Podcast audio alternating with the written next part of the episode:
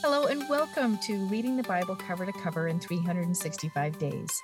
My name is Andrea Lendy, author of the book and Bible reader and studier for over a decade, and I'm excited to share some thoughts with you about today's reading. Welcome to day 320 of Reading the Bible Cover to Cover in 365 Days. Let us pray. O Lord, thank you for the wisdom in your word. Help us receive the message of wisdom you have for us today. In Jesus' name, Amen. Let's see what's happening in Luke chapter 9. Jesus gave his disciples power and authority over the enemy and sent them out to preach. Verse 6 says, And departing, they went about from village to village, preaching the gospel and restoring the afflicted to health everywhere. God's Spirit was working within them to do all that they did. He showed them his power and increased their belief in his ability to help them do anything he called them to do. They need this experience in the future and could call upon it after the Lord departed from them for the last time.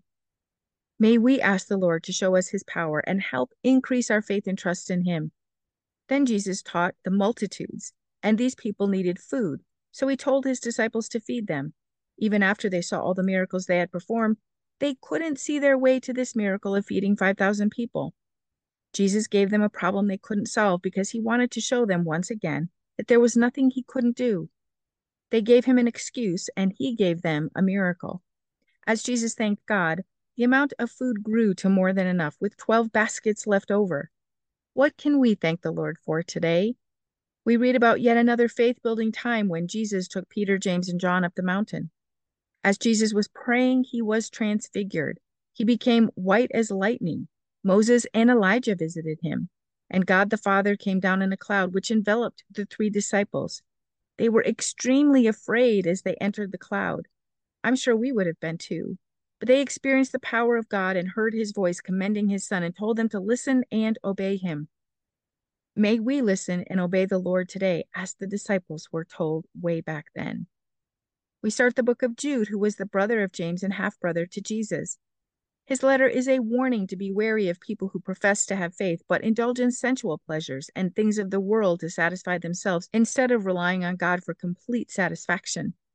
In verse 19, he writes, It is these who are agitators, setting up distinctions and causing divisions, merely sensual creatures, carnal, worldly minded people, devoid of the Holy Spirit and destitute of any higher spiritual life. But you, beloved, build yourselves up, founded on your most holy faith Make progress, rise like an edifice higher and higher, praying in the Holy Spirit. Jude tells them to guard and keep themselves in the love of God. He also encourages us to help save believers from the temptations laid by others. Verse 24 is underlined in my Bible and says, Now to him who can keep you without stumbling or slipping or falling, and to present you unblemished, blameless, and faultless before the presence of his glory and triumphant joy. We can trust that the Lord will keep us from falling. And even if we do fall, we know his son's blood covers our sins. This should not keep us from being any less alert or wary. We are assured that Jesus keeps, holds, and delivers us, and for this we can be grateful. Let's see what Ezekiel is writing in chapter 27. Yesterday we read about God's wrath against Tyre. Today, God tells Ezekiel to lament over Tyre's destruction. As you read this chapter, you will see that Tyre was a thriving entity. It would have been similar to a major city in the United States today, one where commerce is high and many depend on it. Some compare it to our modern day New York City. However, God planned for their destruction. May we rely on God and trust in Him instead of the world. In chapter 28, the Lord condemns the prince of Tyre who made himself out to be a god. Verse 5 says, By your great wisdom and by your traffic, you have increased your riches and power, and your heart is proud and lifted up because of your wealth. Pride is the sin here, and God calls him out on it. May our hearts stay humble before the Lord. There is nothing he cannot do for us, and there is everything that we need to depend on him for. We know God plans to take down the prince and the city of Tyre. Starting in verse 10, we see the language change from the prince of Tyre to the king of Tyre. One commentary I read suggests that God is referring to Satan as the king of Tyre. This is why Ezekiel writes about the Garden of Eden in subsequent verses. If you read it in this context, you will see how Satan was adorned with precious stones and anointed with cherubs.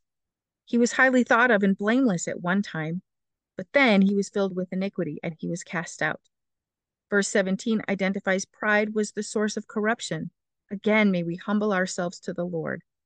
In verse 21, Ezekiel is given a prophetic word against Sidon, a thriving port city in Tyre. Twice we see the words, and they shall know, understand, realize that I am the Lord. God is victorious and shows himself glorious at all times. His plan for Sidon was pestilence and battle, where the army would die by the sword. The last two verses include God's promises to restore Israel. He did this through the gift of his son Jesus. May we surrender to God's will and plan for our lives because his will is perfect. Let's see what we can learn from Psalm 139.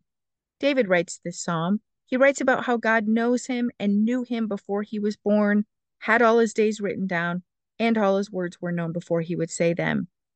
Our Lord is an omniscient God. He knows us better than we know ourselves. Let us pray for God to show us more of ourselves so we can learn and grow to be more like him. And may we praise our Creator. The last verses show David's disdain for unbelievers and those against God. He calls them his enemies. From the beginning, David was passionate about the Lord. May his passion for God be contagious for us today. Let us pray. O Lord, you are powerful and mighty. Thank you for showing us more of your power today as we read your word. May we walk in your power and your grace. May we find you are merciful yet mighty. May your grace be upon us. In Jesus' name, amen. Thank you for walking this journey with me and being a faithful reader of God's Word. I pray that He shows Himself as the God who loves you deeply and cares about every detail in your life. Come back tomorrow for some more thoughts and insights as you read God's Word.